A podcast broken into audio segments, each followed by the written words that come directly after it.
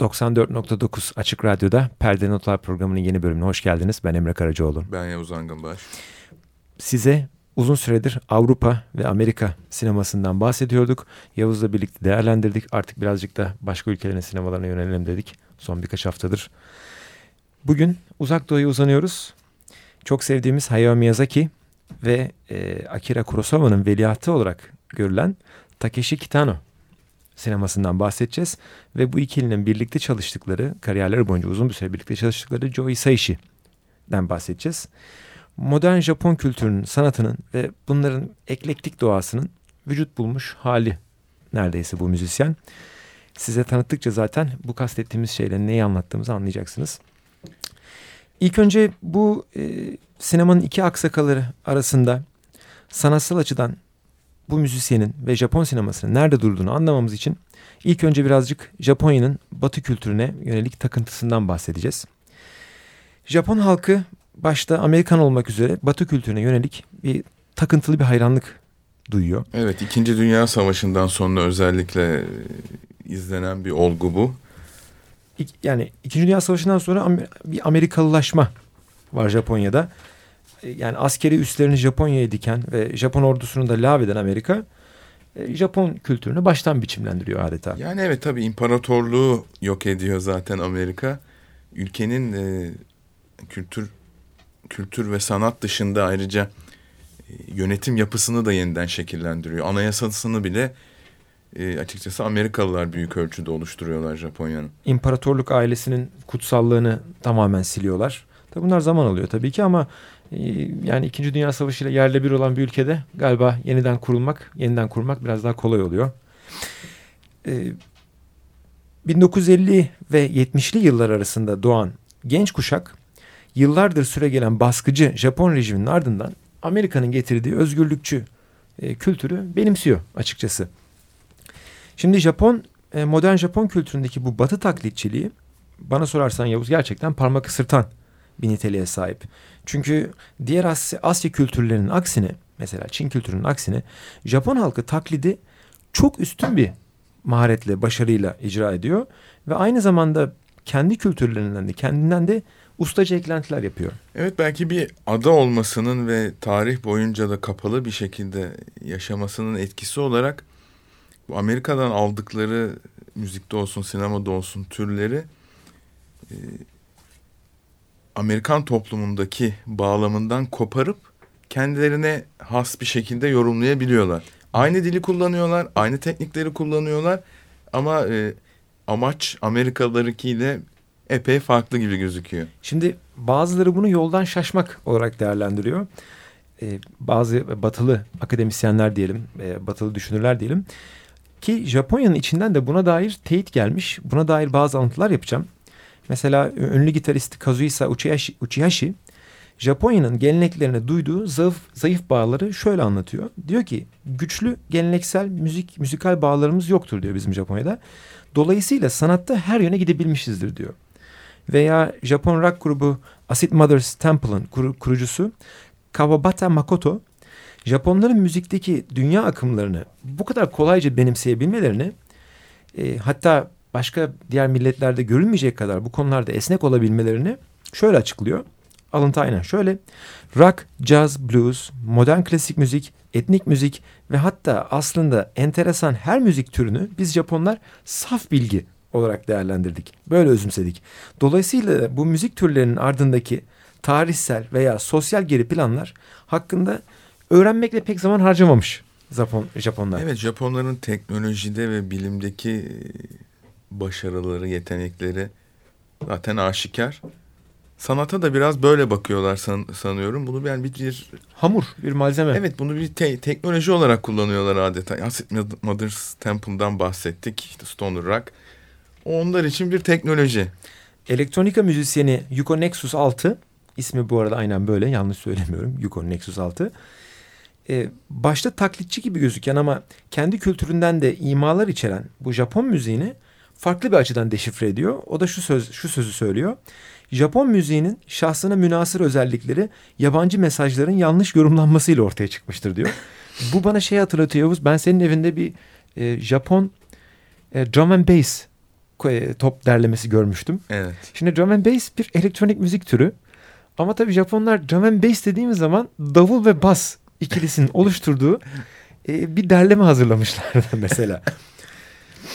Yani evet bayağı farklı bir dünya Japon kültürü. E, Hisaishi'nin, e, Hisaishi'den bahsedelim biraz, müziğinden de bahsedelim. E, Hisaishi müzikal kabiliyetlerini daha çok küçük yaştayken göstermeye başlıyor. 1950 doğumlu müzisyen daha 5 yaşındayken keman dersleri almaya başlamış. Kunitachi College of Music'te kompozisyon okumuş. 70'lere denk e, 70'lerde 70'lerde denk gelen gençliğinde de e, dönemin öncü e, minimalist sanatçılarıyla birlikte çalışmış ve dönemin öncü müzik akımları olan elektronik müzik ve New Age türlerinden etkilenmiş.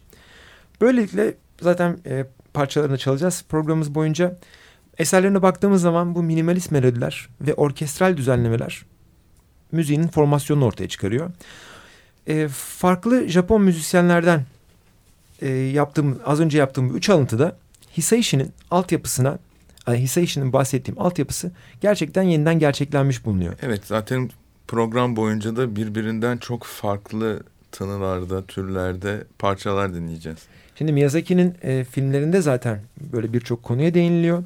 Çok eklektik bir yapısı var. Dolayısıyla yani Hisaishi gibi müzisyenle çalışıyor olması kaçınılmazdı bana sorarsan. Ee, daha sonra Hisaishi'nin müziğinden bahsettikten sonra Hayao Miyazaki'den biraz bahsedelim. E, çünkü Japonların evet. teknolojiye duyduğu hayranlığın bir göstergesi aslında evet, bu Biraz bahsettik. Bu da Japonları diğer kültürlerden ayırt edici bir özellik bence. Teknolojiye yer yer tapma boyutunda bir hayranlık ve e, iç içe geçmişlik var. Teknoloji ve doğa iç içe birbiriyle iç içe olarak e, değerlendiriliyor ve bu şekilde yorumlanıyor. Özellikle Miyazaki'nin e, filmlerinde ve Japon sinemasında ve Japon kültürünün geri kalan öğelerinde böyle bir şey var, akım var. Şimdi zaten Yavuz mesela herhangi bir Japon mangasını okumuş ya da bir animesini izlemiş e, dinleyicimiz bizi çok iyi anlayacaktır. Dinleyicimiz bizi çok iyi anlayacaktır. Japon bilinçaltında yani diğer ülkelerin aksine endüstri toplumunun bir sonucu değil doğal bir gereklilik teknoloji. Yani insanla doğanın birleşmesi, e, pardon insanla teknolojinin birleşmesi yani endüstri toplumunun bir sonucu değil ama kaçınılmaz olan ve dolayısıyla benimsenmesi. E, bu konu yani barışılması gereken bir konu. Ben bunu biraz da şuna bağlıyorum. Japonya e, aslında küçük bir ada ve etrafında gerçekten büyük ülkeler var. Çin var başta. Çok nüfusu da çok büyük ve kapladığı alan da çok büyük. Ve Japonya tarih boyunca büyük ölçüde bu bölgeye hakim olmuş bir Japonya kültür. Ee, bu sebepten teknoloji onlar için gerçekten bir gereklilik. Çünkü bu teknolojik güç ellerinde olmasa bu hakimiyetlerini muhtemelen kaybedecektir Japonlar. Rakipleri Çinler e, tarih boyunca yani onlar da sürekli teknolojinin öncüsü olmuşlar. Matbaadan tut daha o zamanlardan tut. Yarıştıkları milletler böyle olduğu için kaçınılmaz oluyor. Katılıyorum Ve sana. küçücük bir adadan e, Çin gibi dev bir ülkeye ve milyara yakın nüfusa hükmediyorsunuz. İngiliz yazar ve müzisyen David Tup'un bu konuda bir yorum var. E, Japonların e, bu yaklaşımına dair bir yorum var. Gürültü ile sessizlik ya da insan ile makine arasındaki sınıflandırmalar ve bunlar hakkında ileri sürülen ahlaki hükümler Japonya'da o kadar belirgin değil.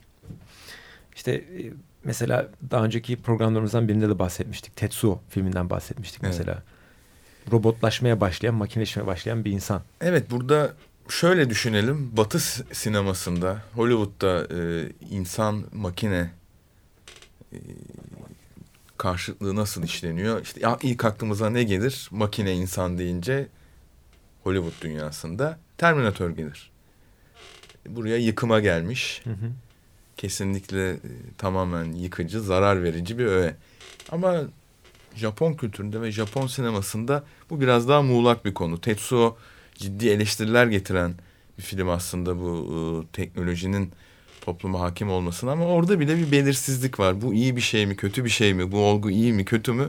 O konuda tam bir karar verilememiş gibi. Bildiğim kadarıyla ahlaki bir şey yapmıyor. Didaktik bir mesajı da yok. Yok hayır. Yani hele Terminator'la karşılaştırdığımızda yok. Bu da bizi e, Miyazaki'ye getiriyor aslında.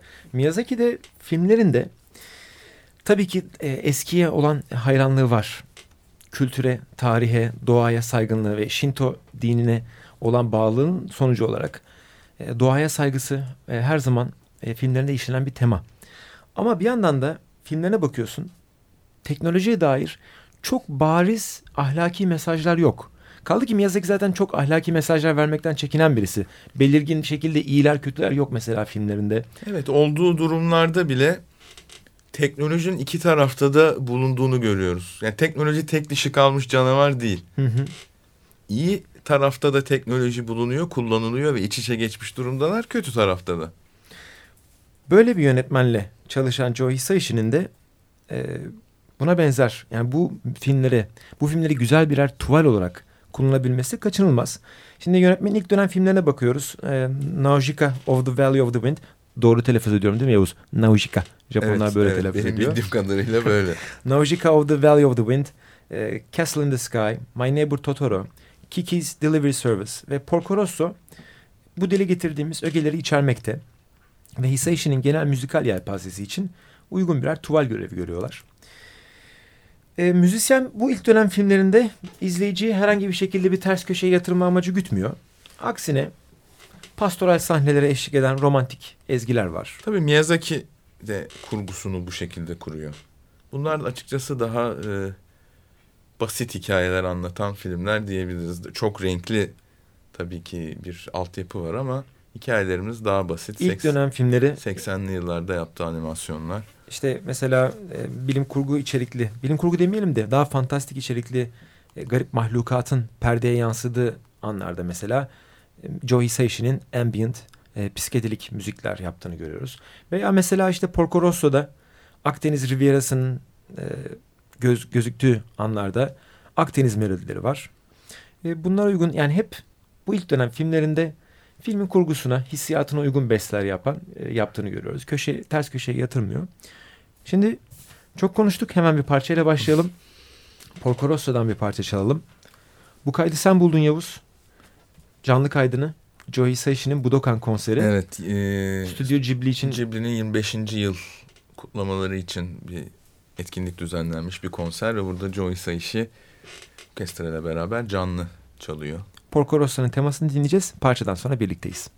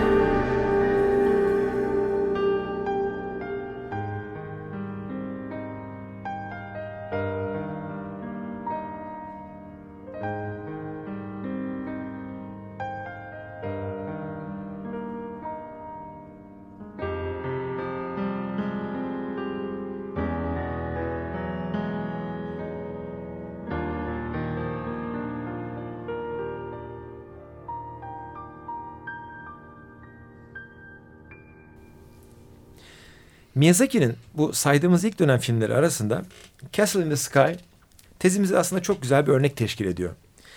Filmde mekanik bir yapıyla birlikte doğaüstü güçlere sahip Laputa isimli uçan bir kaleden bahsediliyor. Böyle bir yapı yani Japon kültürüne dair az önce dile getirdiğimiz savın en uç noktasını teşkil ediyor. Şöyle ki Laputa'yı ele geçiren Albay Muska'nın şöyle bir lafı var filmde. Sodom ve Gomorra'yı ele geçiren ilahi güç, Ramayana'nın Indra'nın oku. Dünya Laputa karşısında bir kez daha din, diz çökecek. Evet, teknolojik bir tanrı. Evet teknolojik bir tanrı. Yani e, ilahi güçleri olan bir mekanik yapıdan bahsediyoruz mesela. Bu programın başında dile getirdiğimiz tezlerle gayet uyumlu bir şekilde. 1986 e, yılında yayınlanan filmin bir de 1998'de Disney dublajı var. Hisaishi'nin 39 dakikalık bir klavye temelli film müziği vardı ilk e, filmin orijinali için. Amerikalı Seattle Music, Orke Music Orchestra bir e, orijinale sadık kalarak orkestral versiyon icra ediyor. 90 dakika Bütün film genişletiliyor. Şey. Ve işin ilginç yanı bu yeni versiyon Miyazaki tarafından da gayet takdir görüyor. Bu açıdan baktığımız zaman da Castle in the Sky Hisaishi'nin bu eklektik yönünü de ortaya koyduğu için etkileyici bir örnek. Evet şimdi Hisaishi'nin dışında e, yine Batı kültüründen gelen bir gelenek, orkestrasyon geleneği müziğin içine yedirilmiş. Bir onun için yaptığı için mutlu bile olmuş olabilir yani. E, yorumlardan hoşlandığını biliyorum ya yani değişik yorumlardan. Miyazaki'nin röportajlarında söylüyor. Şimdi daha sonra Miyazaki'nin Miyazaki dünya çapında ünlendikten sonra ikinci dönem filmleri geliyor. E, bu filmlerde artık biraz daha karmaşık kurgular var. Daha orijinal karakterler diyelim. E, şey mesajları, didaktik mesajlar çok daha az. İyi kötü çok daha az belirgin. Mesela bu filmler Princess Mononoke, e, Ruhların Kaçışı diye bilinen Spirited Away, Howl's Move, Moving Castle ve Ponyo. Bir çocuk filmi aslında zaten.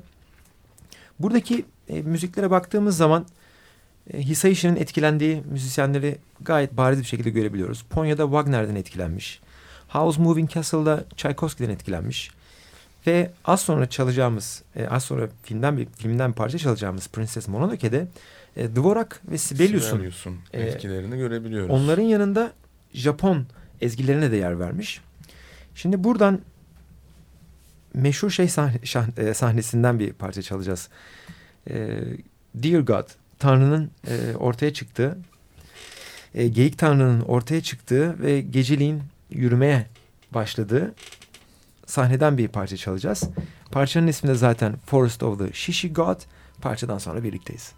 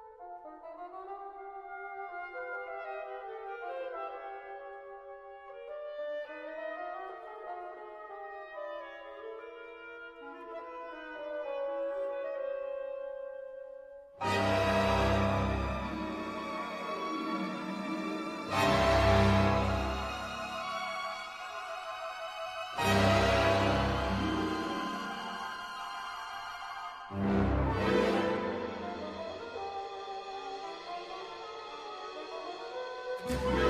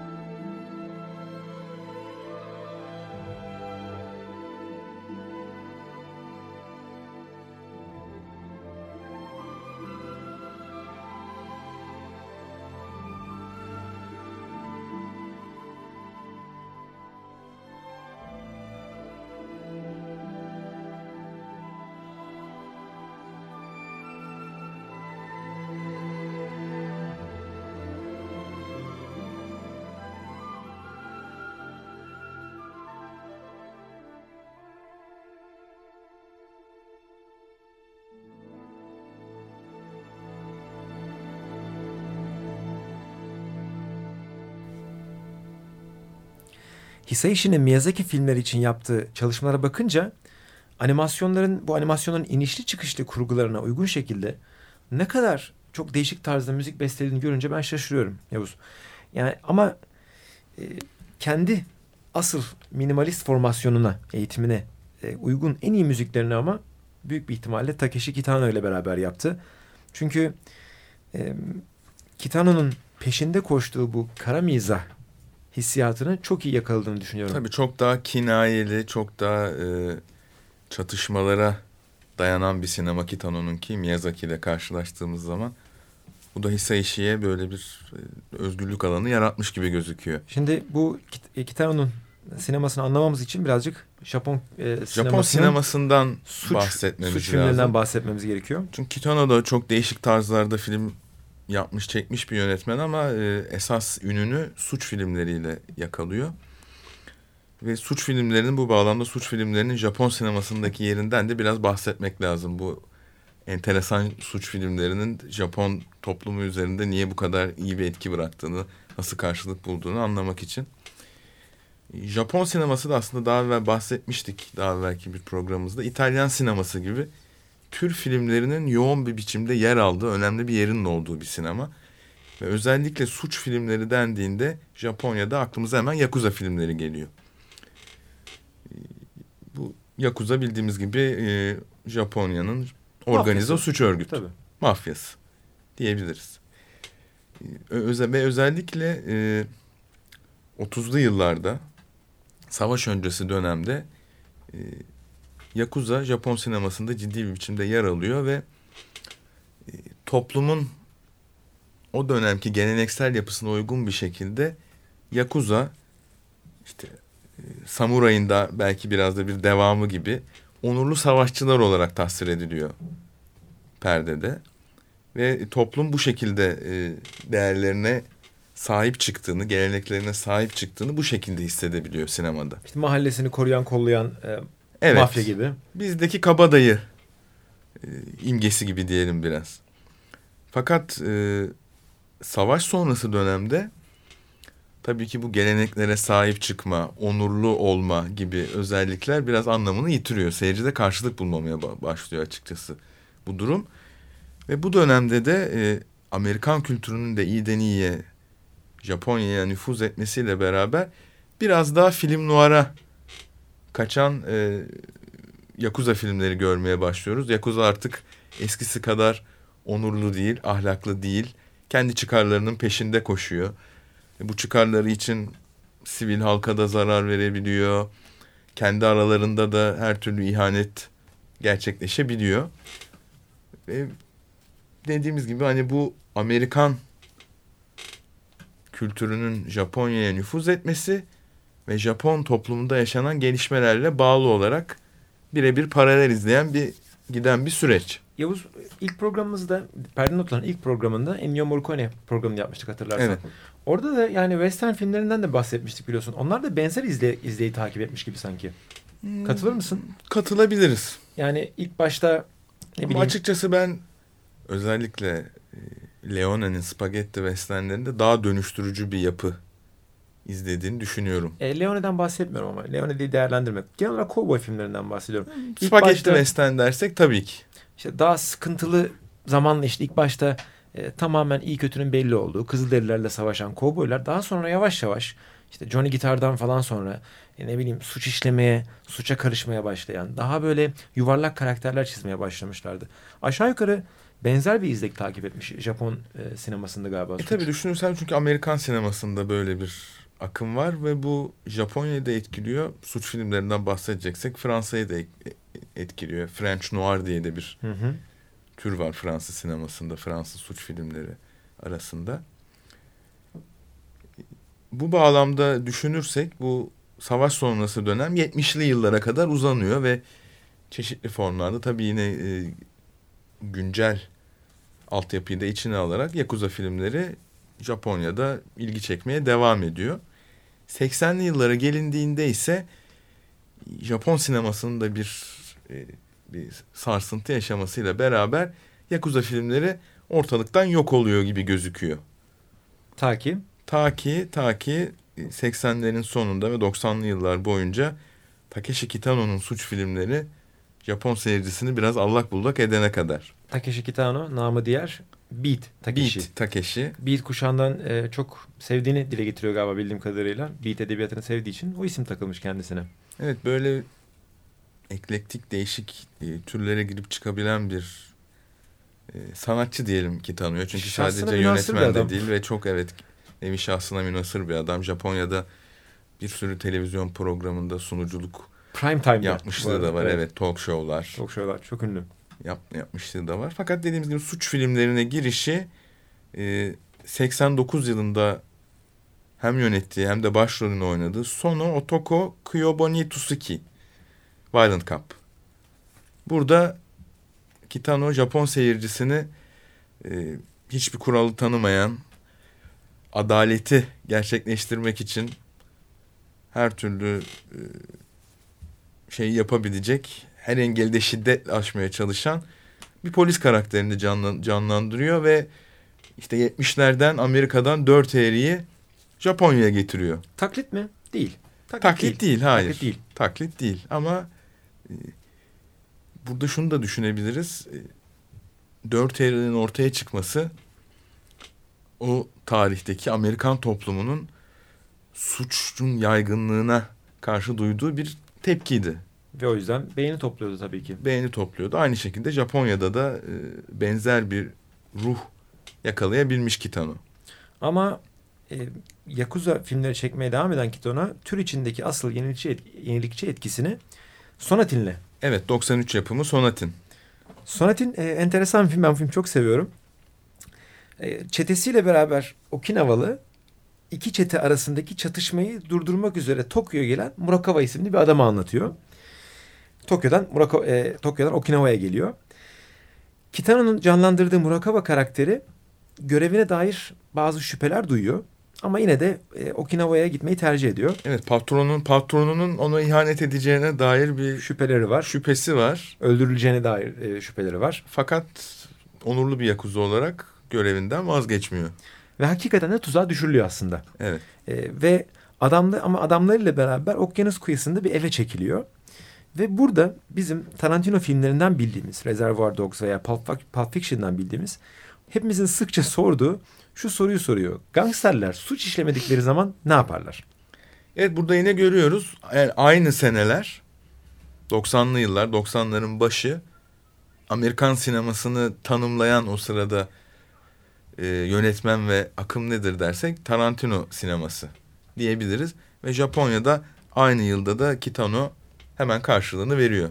Peki Yavuz ne yapıyorlarmış bu adamlar? Gangsterler ne yaparlar suç işlemedikleri zaman?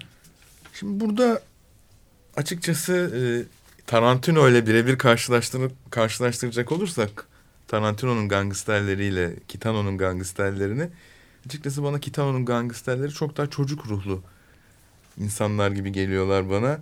Bu e, sahile çekilip ortanın yatışmasını bekledikleri süreçte sumo güreşi yapıyorlar, başka çeşitli oyunlar oynuyorlar, çukurlar kazıyorlar, birbirlerini itiyorlar, kakıyorlar, arkadan eğilip düşürüyorlar. Şu durumda bayağı çocuksu bir hava var. Ama e, psikolojik bir derinlikleri var. E, evet. Şimdi burada Tarantino sinemasından bahsettik. E, Tarantino sinemasındaki cool gang gangsterlerin yerine burada daha çocuksu gangsterler var ama hayata bakış açıları çok daha karamsar bence. Çünkü filmde de şunu görüyoruz. E, bu yakuzalar yaptıkları işten aslında bir keyif almıyorlar. Yaptıkları işten keyif almanın ötesinde, almamanın ötesinde yaşadıkları hayattan da bir keyif almıyorlar. Şimdi e, Kitano'nun e, deadpan dediğimiz bu kara miza tekniğiyle çektiği kadrajlar var mesela. Yani surata odaklanıyor. Suratta hiçbir kıpırtı yok ama mesela geri planda çok büyük bir vahşet işleniyor. Veya az sonra çalacağımız parçadaki gibi e, çok neşeli müzikler eşlik ediyor mesela bazı garip anlara. Yani e, bu tür absürt komedi sahneleri böyle durağan bir kamera ile e, çektiği anda şiddet sahneleri e, çok farklı bir anlama, çok daha böyle kinayeli bir anlama bürünüyor. Ve karakterlere dair, karakterlerin böyle karakterlerinin, e, kişiliklerinin daha yuvarlak, daha köşeli değil de daha yuvarlak olduğunu görüyoruz bu sayede. Müziğin etkisi çok, e, çok yüksek burada. Ayrıyeten e, sahilde bir tesadüf sonucu tanıştığı, ona aşık olan ve geri dönmesini bekleyen kadına doğru ilerlerken arabasını durduruyor ana karakter ve intihar ediyor mesela filmin sonunda. Evet hayat manasız çünkü. Yani e, taş, kağıt, makas oynuyorlar mesela hepimizin bildiği. Bir anda oyun Rus ruletine dönüşüyor. Dönüyor. Evet ben burada gerçekten Tarantino sinemasıyla olan bu ilişkinin geçişkenliğin çok enteresan olduğunu düşünüyorum. Aynı senelerde aynı türü alıp farklı bir dünya görüşüyle hemen cevap vermiş olması Kitano'nun çok ilginç. İki e, yönetmen de şiddeti estetize ediyor. Ama tamamen farklı yöntemlerle ediyorlar. Evet. Şimdi bu filmden bir parça çalacağız. Act of Violence diye. Parçadan sonra birlikteyiz.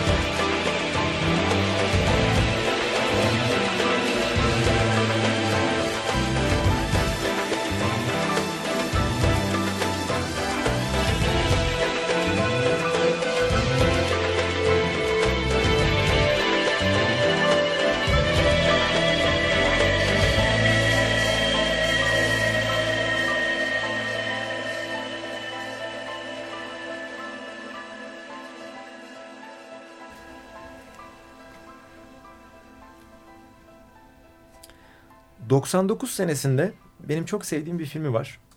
E, Takeshi Kitano'nun yine Joe Hisaishi ile birlikteliğini sürdürdüğü e, Kikujiro. O parçayı çalmadan önce Yavuz çok az filmden bahseder misin? Kikujiro bu Kitano'nun alıştığımız suç filmlerinden çok daha farklı bir film. Ee, bir yol hikayesi aslında ve 9-10 yaşlarında bir çocuğun, büyük annesiyle yaşayan bir çocuğun e, babasının öldüğünü düşünen ve annesinin de çalışmak için uzaklarda olduğunu düşünen bir çocuğun yol hikayesi aslında. Ee, annesini bulmak için yola çıkıyor bu 9-10 yaşındaki karakterimiz. Ve yolda bugüne kadar hayatı hiç umursamamış, herhangi bir şeyin sorumluluğunu üstüne almamış, umursamaz bir karakter olan Kitano'nun oynadığı karakterle karşılaşıyor. Ve bu aralarında e, bir bağ doğuyor bu karşılaşma sırasında. Film yine büyük bir tezat üzerine yani tezatlar üzerine kurulu. Müziklerinde olduğu gibi. Karakterleri de Karakter, böyle evet. evet. Bu kadar umursamaz bir adam çocuğun sorumluluğunu üstüne alıyor. Karısının da biraz baskı yapmasıyla bu çocuk tek başına bütün bu yolu gidemez. Başına bir şey gelir. Sen de onunla beraber yola çıkmalısın diye. Ve filmde bu hikayeyi anlatıyor ve hikayenin sonunda Kitano'nun oynadığı karakterin çocuğun karşılaştığı hayal kırıklığını gidermek için çabasını anlatıyor. Bu aslında bir değişim filmi. Çok sıcak, insancıl bir film. E, müzikleri de o yönde. Hisaishi'nin e, minimalist formasyonuna uygun basit melodilerle kurulu, sevimli melodilerle, majör melodilerle ve düz, e, düz orkestrasyonlarla kurulu çok keyifli müziği var. Oradan şimdi en meşhur parçaya Summer parçasını çalacağız. Kaldı ki soundtrack'in de ilk şarkısı zaten. Parçadan sonra birlikteyiz.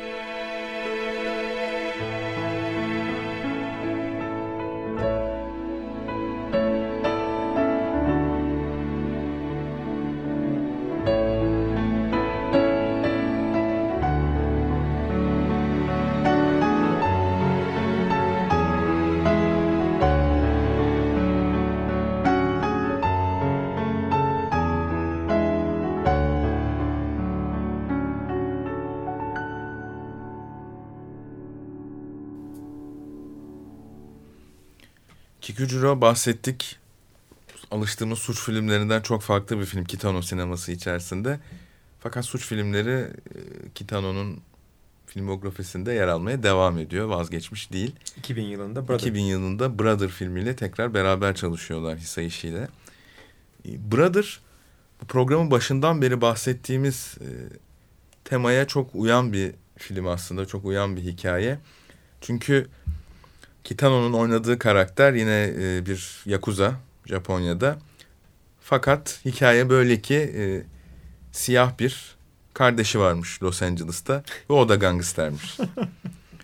ve Kitano e, Tokyo'dan kalkıyor, Los Angeles'a geliyor ve burada iki farklı kültür, iki farklı gangster kültürü birbiriyle çatışıyor diyebiliriz.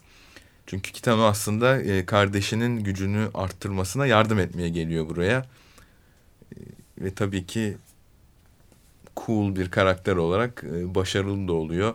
Bu Los Angeles'lı çeteye racon da öğretiyor diyebiliriz. Ve burada o iki kültürün yan yana gelişini, bir araya gelişini çok iyi görebiliyoruz açıkçası. Hisaishi'nin yaptığı müzik de çok cool bir müzik.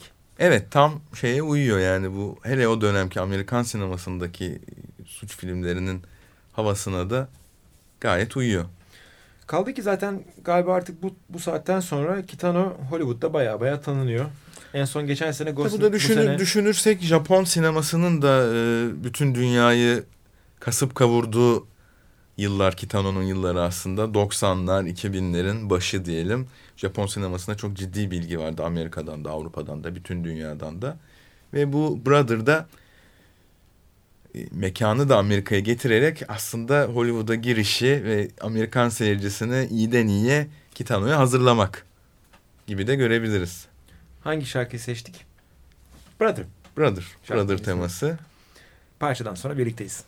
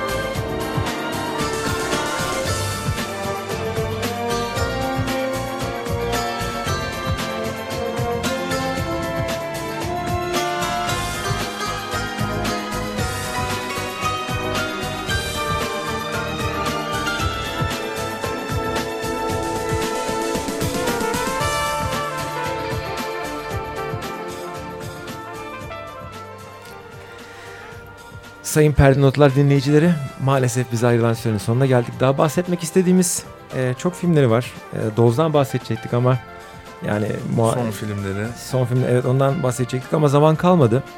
E, bu hafta biraz uzak doğuya değinelim dedik. Umarım Japon sinemasına, Miyazaki sinemasına ve e, Kitano sinemasına Hisaishi'nin müzikleriyle birlikte size perspektif kazandırabilmişizdir. E, değişik bir bakış açısı kazandırabilmişizdir. Bizi dinlediğiniz için çok teşekkür ediyoruz. Ben Emre Karacaoğlu. Ben Yavuz Angınbaş. Önümüzdeki haftaki programımızda görüşmek üzere. Esenlikle kalın. İyi pazarlar.